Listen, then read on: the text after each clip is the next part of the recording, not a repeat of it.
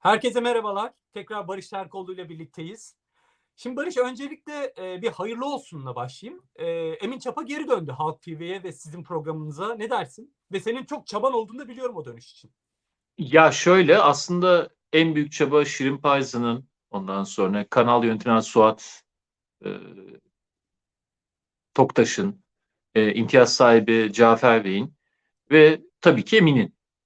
Yani bayağı uğraşıldı Emin'i ikna etmek için.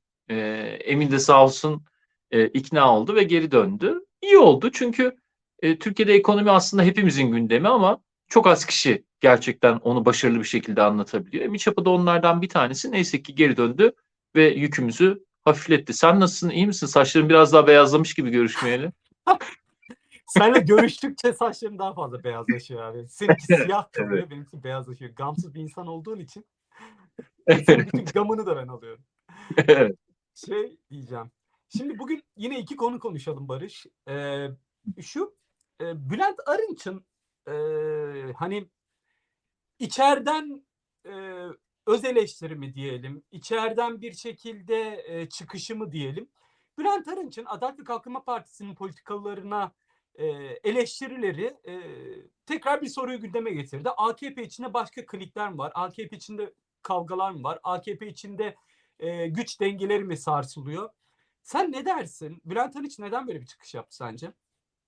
Aslında Bülent Arınç neden böyle bir çıkış yaptı sorusunun cevabı, Bülent Arınç gerçekten çıkış yaptı mı?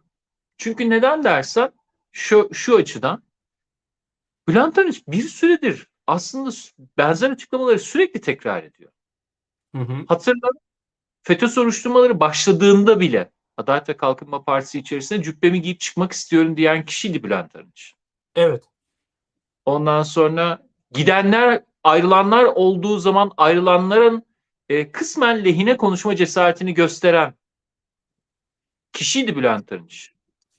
Türkiye'de işte bir takım özellikle son dönemin meşhur davaları gündeme geldiğinde öz eleştiri yaptığı izlenimi veren kişiydi Bülent Arınç. Aslında Bülent Arınç hani böyle bir ameliyat olur da sonra ameliyatta içeride biz sizi bir daha çağırırlar, içeride makas unutmuşuz, sargı bezi unutmuşuz derler ya.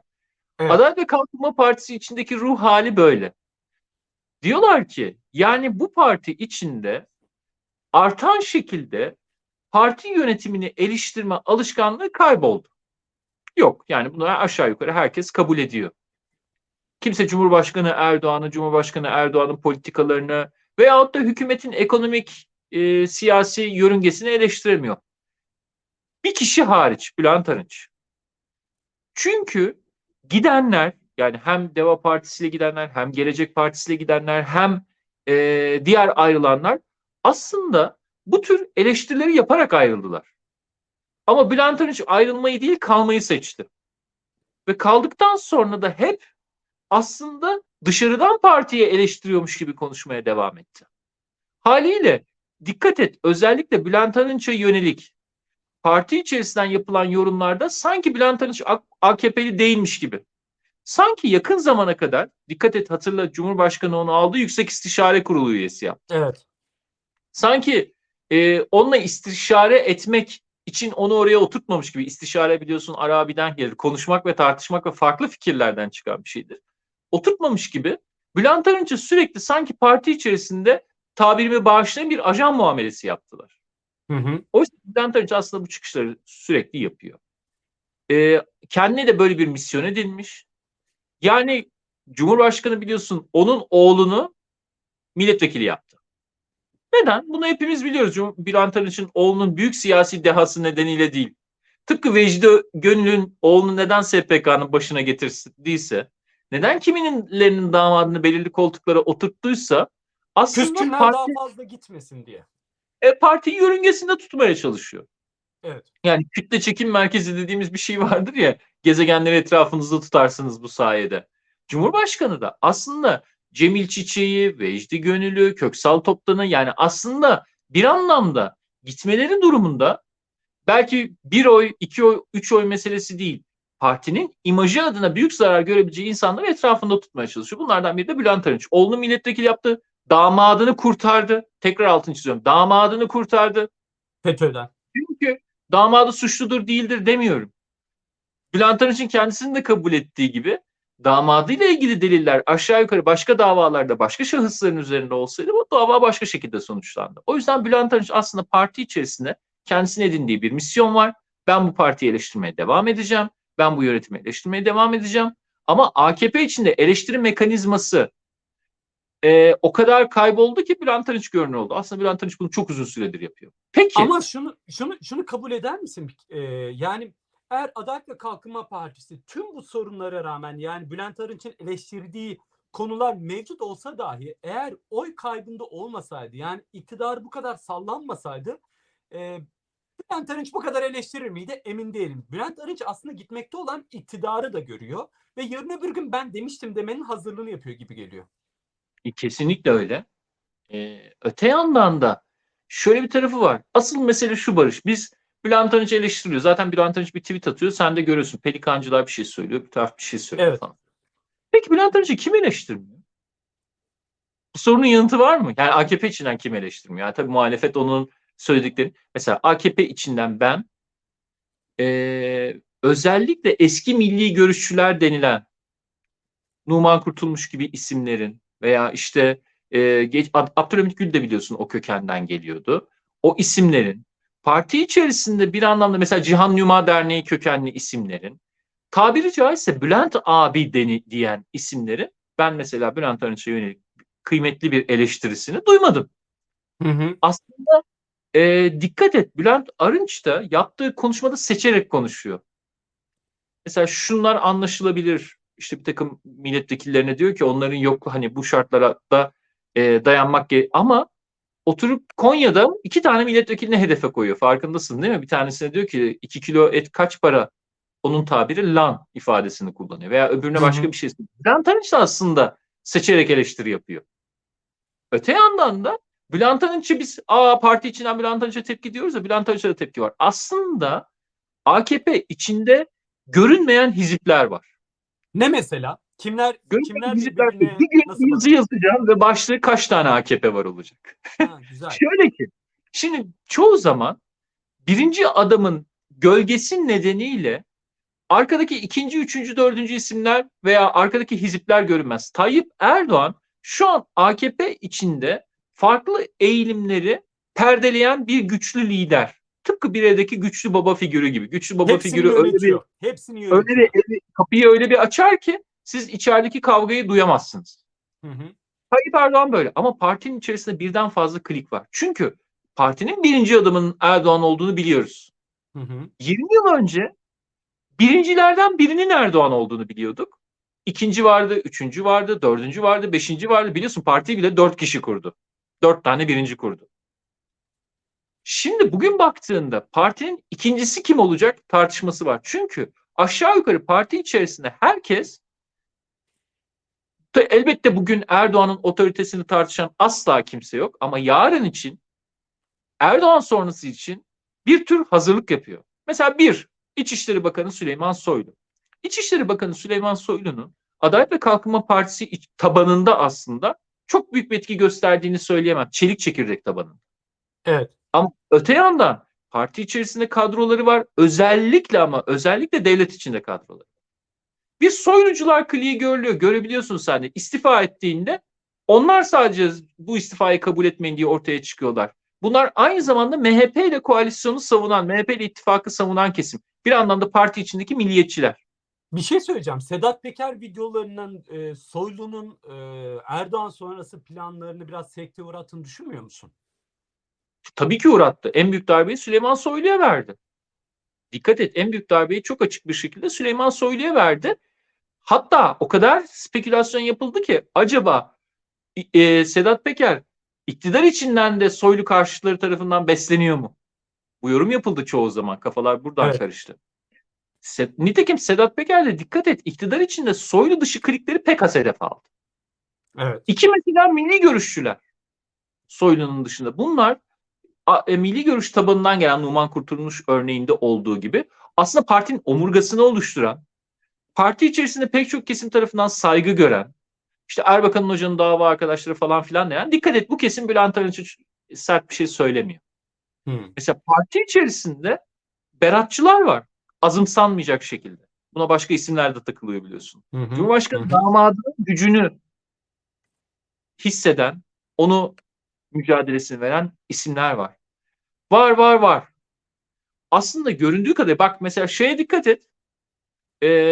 Ağrı'daki iftar görüntüsünde, Ağrı'daki iftar görüntüsü kamuoyunun tepkisi nedeniyle görüntüler kaldırmadı. Mehmet Metiner gibi isimler dediler ki bu görüntü davamıza zarar veriyor, kaldırın dediler. Yani kendi içlerindeki kavga, kendi içlerindeki kavga. Hemen arkasından Mehmet Metiner'in Yeni Şafak'ta yazdığı yazıya dikkat et. Ne diyor? Yolda bulduğunuz isimleri, sizinle yola çıkmış isimleri tercih ederseniz sonunuz kötü olur diyor. Hı-hı. Kim yola çıktı? Savcı Sayın'ı nereden? Yolda buldular. Bir dönem Deniz Baykal istifa ederken çok değil 10 yıl önce hıçkıra ağlayan Savcı Sayın bugün AKP'nin. Sonuçta bu Bülent Arınç hadisesi, aslında Bülent Arınç çok uzun süredir çıkış yapmasına rağmen dönüp Bülent Arınç'ı uzaktan izlediğinizde, ona verilmiş tepkilere baktığınızda görüyorsunuz ki aslında bu AKP içerisindeki kaynamanın görüntüsü. Biz şu an o tencerenin kapağı olan Tayyip Erdoğan'ın orada durmakta olduğunu bildiğimiz için henüz o kliklerin derinliklerinde yaşanan ayrışmaları, çarpışmaları göremiyoruz. Bunu yarın göreceğiz belki de. Ve bir de şey var ama mesela ben Hulusi Akar ismine de dikkat edilmesi gerektiğini düşünüyorum. Hulusi Akar'ın hani pek cesaret edilmese de Adalet ve Kalkınma Partisi kulislerinde Hulusi Akar'a karşı böyle bir dikkat edelim havasını hissediyorum. Sonuçta biliyorsun ki 15 Temmuz darbe girişimindeki bir şekilde zafiyeti diyebilirsin.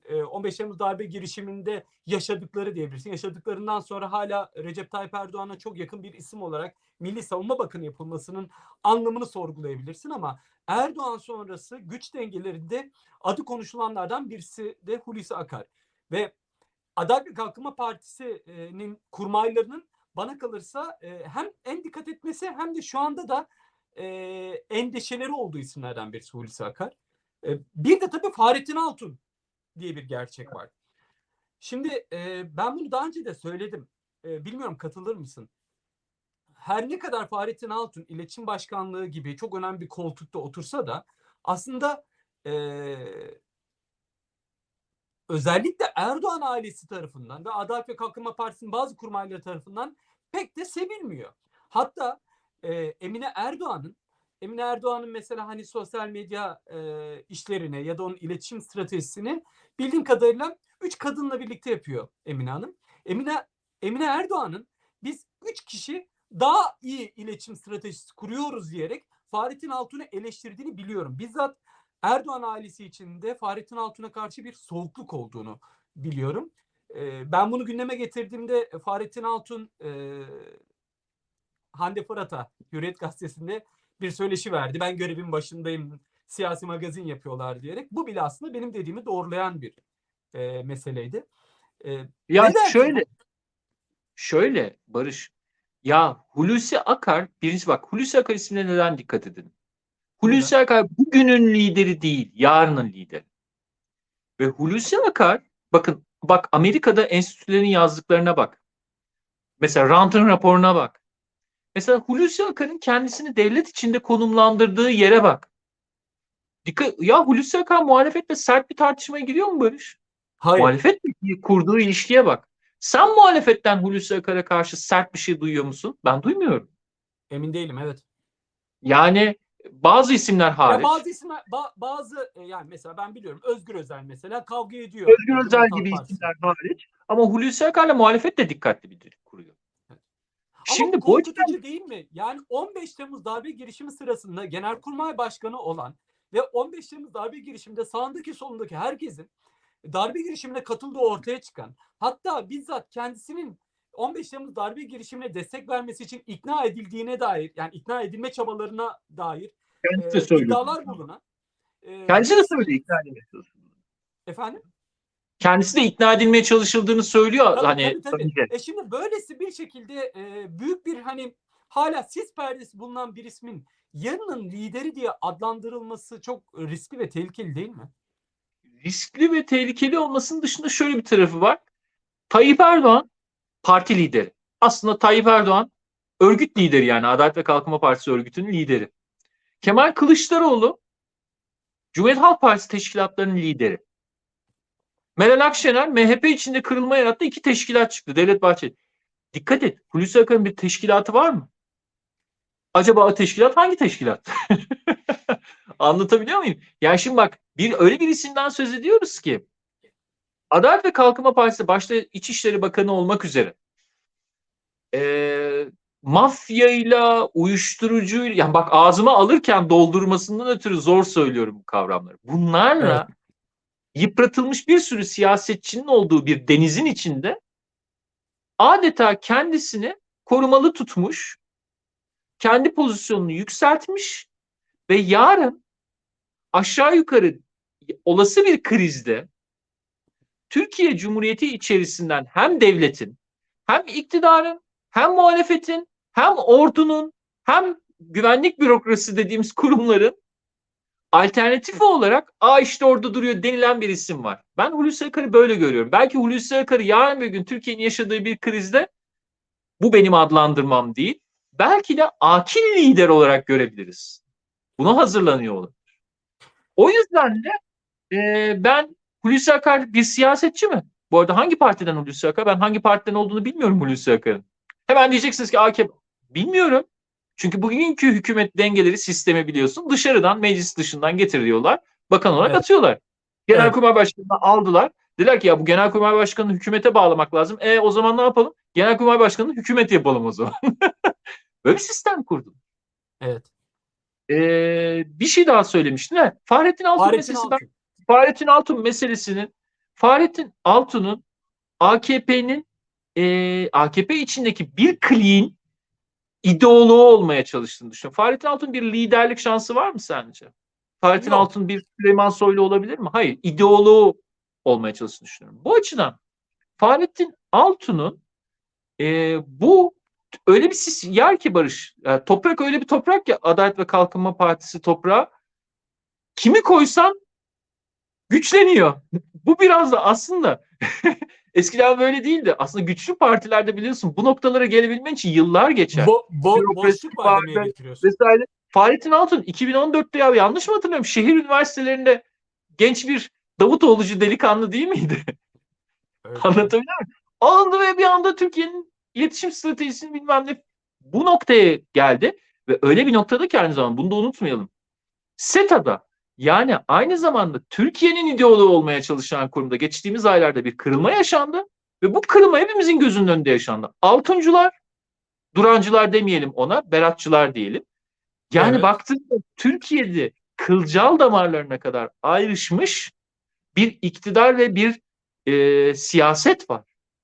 Bu iktidar ve siyaseti bir arada duran, tıpkı tesbih tanelerini imamenin ve içinden geçen ipin bir arada tutması gibi Recep Tayyip Erdoğan var. O imame oradan çıkarılırsa, o ip orada olmazsa göreceksin. Bugün bu programda adını saymış olduğumuz isimler yarın karşımıza birer başka güç merkezi olarak çıkacak. Ve sen de biliyorsun değil mi? Sen de bekliyorsun en azından.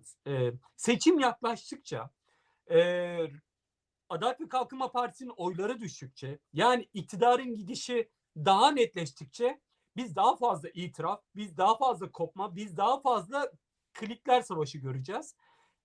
Ama burada şunu da söyleyip öyle bitirelim. Diğer konuya geçelim. Muhalefetin de, hem toplumsal muhalefetin hem siyasi partilerin, muhalefet cephesindeki siyasi partilerin bütün umudunu, bütün şeyini bu parti içindeki kavgalara bel bağlamaması gerekiyor. Kendi siyasetini kendi üretmesi gerekiyor. Onlar kavga etsin de işte bölünsünler diyerek beklememesi gerektiğine inanıyorum. Ama o ayrıklar her zaman değerlidir. Biliyorsun gazetecilikte o ayrıklardan çıkan şeylerdir biraz da. Şimdi bu konuyu bitireceğim. Başka bir konuya geçeceğim. Ben Cumhuriyet Gazetesi'ne yazdım. Şimdi biliyorsun ben pek ekonomiden anlamam. Evet. Matematiğim senin kadar iyi değildir. Ama hani ekonomiden anlayan insanlara ne zaman kulak kabarsam en çok şu cümleyi duyuyorum. Bunu sen de söylüyorsun. İşte ekonomide kumar oynanıyor diyerek herkes hani şu yaşanan son 1-1,5 yılı biraz da böyle tanımlıyorlar. Bu tabii bir yere bağlamak istiyorum. Şimdi Türkiye'de hani ekonomi konusunda biz hep Nebati'yi konuşuyoruz ya. Aslında onun üstünde bir kurul var. Cumhurbaşkanlığı Ekonomi Politikaları Kurulu diye bir kurul var. Biliyorsun başında da Recep Tayyip Erdoğan var. Diğer politika kurullarındaki gibi. Şimdi Erdoğan'ın hemen yanında onun başkan vekilliğini yapan, yani yardımcılığını yapan kişi de Gülsüm Azeri diye bir iş kadını. Kendisinin işte özgeçmişine baksan yani birçok firmada yönetim kurulu başkanlığı, yönetim kurulu üyeliği vesaire var. 6 ayrı maaş aldığına dair bilgiler var. Hatta herhalde bir yıl önce falan şöyle gündeme gelmişti. Oturduğu sitenin otoparkında bir araçlık daha fazla yer kapmak için Cumhurbaşkanlığı antetli kağıtla site yönetimine ihtar göndermişti. Gereğini yapın diyerek. Yani bana kalırsa sonradan görmüştük diye düşünebilirsin. Şimdi ben konuyu şuraya getireceğim. İşte bu Gülsüm Azeri'nin bir oğlu var. 2 oğlu var aslında ama oğullarından birisi Sinan Azeri. Sinan Azeri 42 yaşında şu an. Londra'da yaşıyor. İngiltere'de yaşıyor. Şimdi bu Sinan Azeri Harvard mezunu vesaire. Güzel bir kariyeri, güzel bir eğitim hayatı var. Ya Terkoğlu adamın yani Cumhurbaşkanlığı Ekonomi Politikaları Kurulu Başkan Vekilinin oğlunun İngiltere'de 57 ayrı kumarhanesi var ya. 57 ayrı kumarhanesi var. Ya düşünebiliyor musun? Hani bazen hani tam şey yapamıyorsun. Yani Game Nation diye bir hatta marka bulmuşlar. Yani Türkçe'ye oyun milleti diye çevirebiliriz. Oyun milleti diyerek İngiltere'nin çok böyle önemli sokaklarında 24 saat açık bir kumarhane işletmecisi kendisi Sinan Azeri. Ya bir de bunlar hani çok böyle gizli kapak şeyler de değil. LinkedIn sayfasında açıkça yazıyor. İnternet sitelerinde açıkça yazıyor. Slot makinesi diye bir makine vardır. Ben, meyve makinesi diye de geçer. Hani bilirsin belki kumarhanede böyle kollu makineler. O konuda çok iddialı olduklarını söylüyorlar. Müşterilere çok güzel imkanlar, çok güzel üyelikler, çok kazançlı vakitler geçirebileceklerini bir şekilde vaat ediyorlar kumarhanelerin sitelerinde. Ben çok şaşırdım açıkçası. Daha doğrusu bize biliyorsun hani gazetecilikte şaşırma refleksini kaybetmemek gerekiyor. Her zaman onu diri tutmak lazım. Kanıksamayı kabul etmemek gerekiyor. Ben onun için hani şaşırma refleksimi diri tutmaya çalışıyorum. Onun için şaşırdım açıkçası. Bunun bu kadar cesur bir şekilde hiç gizli kapaklı olmayacak bir şekilde gerçekleşmesi beni şaşırttı. Gülsüm Azeri'nin Cumhurbaşkanlığı Ekonomi Politikaları Kurulu'na başkan vekili yapıldığı yıl kendisinin de kumarhane işine girmesi İngiltere'de ve bunu açıkça ilan etmesi biraz garipsetti. Dersin ki ya İngiltere'de kumarhane açmak serbest değil mi Barış? Evet serbest. Baktın her şey hukuki mi? Evet hukuki. Ama sen de biliyorsun ki dünyada kumarhane işi başka amaçların, başka para akışlarının üstünün örtüldüğü değerdir. Yani buna sen kara para aklamayı da söyleyebilirsin ya da başka illegal faaliyetlerin üstünün örtüldüğü yerler olarak da adlandırabilirsin. Her bir şekilde etiksel bir sorun olduğunu da düşünüyorum açıkçası. Düşünebiliyor musun? Yani herhangi bir Cumhuriyet Halk Partisi yöneticisinin oğlunun dünyanın herhangi bir yerinde geçtim hani 57 bir tane kumarhanesi olsa neler olabilirdi sen düşün. Biz tabii Binali Yıldırım'ın oğlu Erkan Yıldırım'ın kumar oynarkenki fotoğrafını çok tartıştık hatırlarsın.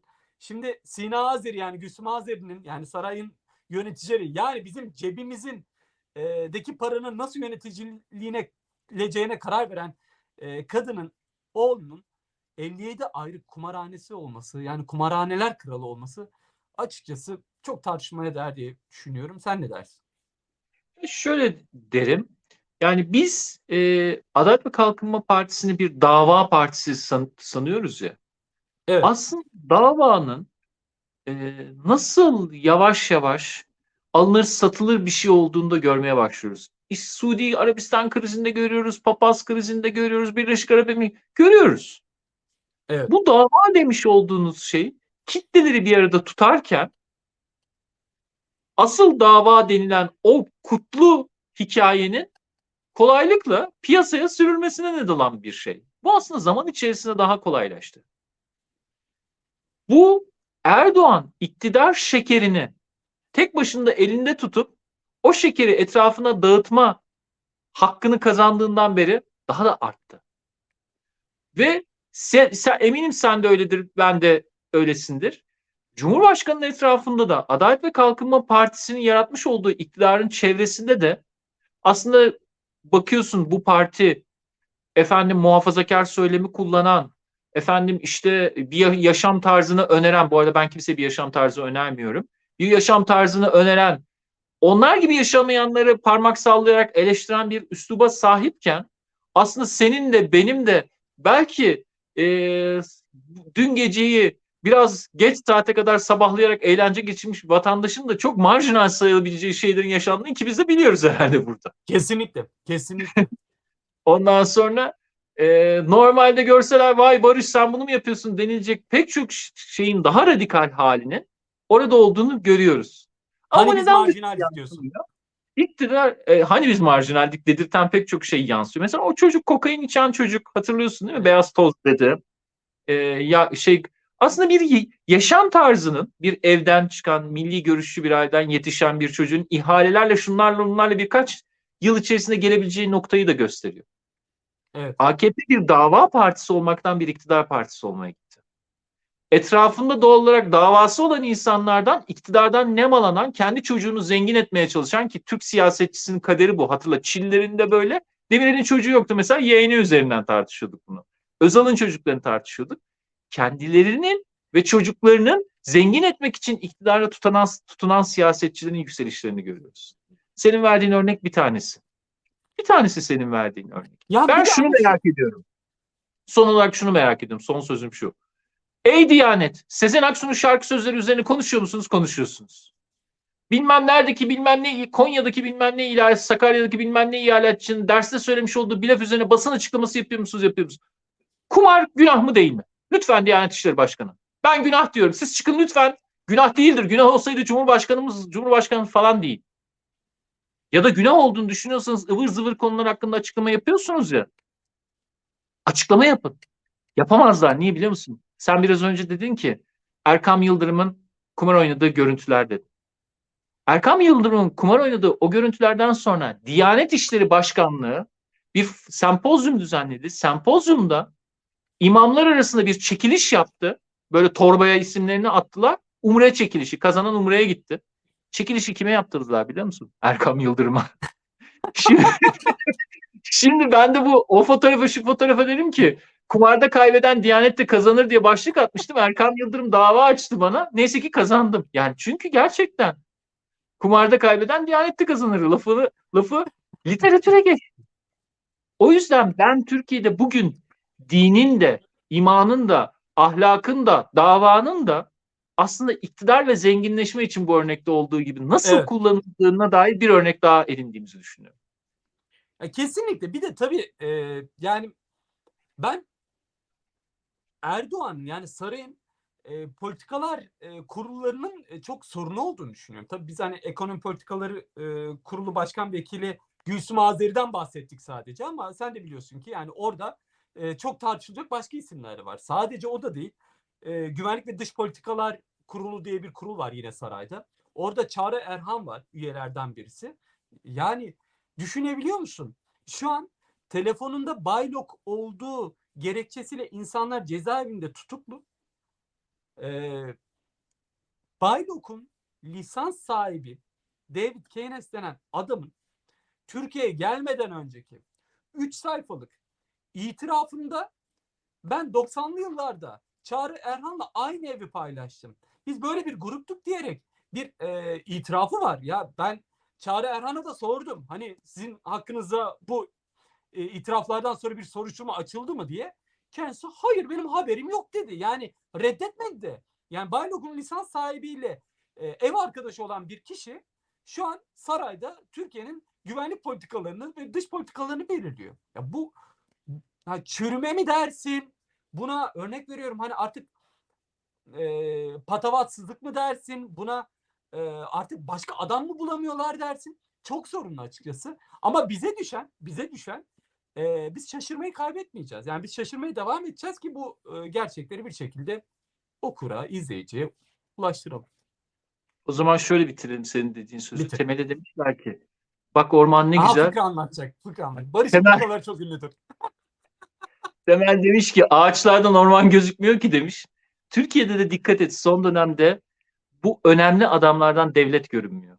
Değil mi? Aslında haklısın. Böyle o klik, o bilmem ne. Türkiye'de şu anda devlet mesela ekonomi bakanı mı yönetiyor? Saraydaki ekonomi bakanlar kurulu mu yönetiyor? Bilmem ne Merkez Bankası şu yoksa arkada damadın klikleri mi yönetiyor? Türkiye'de bir sürü önemli adam var. Hepsi de ışığını Cumhurbaşkanı'ndan alıyorlar ama önemli adamlardan ben artık devleti görememeye başladım. Süper. Böyle.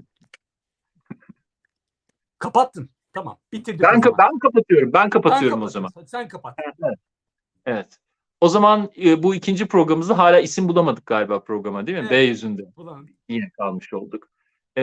Belki bir dahakine isim buluruz. Yine bizi izlemeye devam edin. B yüzünde kalın. Aynı zamanda bu yayın Halk TV'de de gösteriliyor. Halk TV'de de kalın. Halk TV'nin YouTube kanalında. Bizi izlemeye devam edin. Görüşürüz Barış. Sevgiler. Görüşürüz.